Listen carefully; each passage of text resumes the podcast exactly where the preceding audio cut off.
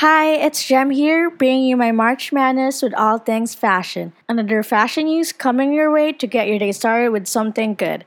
Tesco has just launched a range of different band-aids to match different skin tones. It comes in three different shades. It's actually the first UK supermarket to make the change. Tesco hopes to make a genuine difference with the products they produce in order to better reflect the diversity of its customers.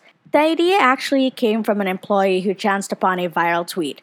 The campaign has also been named About Bloody Time and was launched as a part of and in response to the viral tweet in which a man described his emotional response after using a band aid for the first time that matched his skin tone. The emotional tweet quickly went viral as many people could relate to the issue.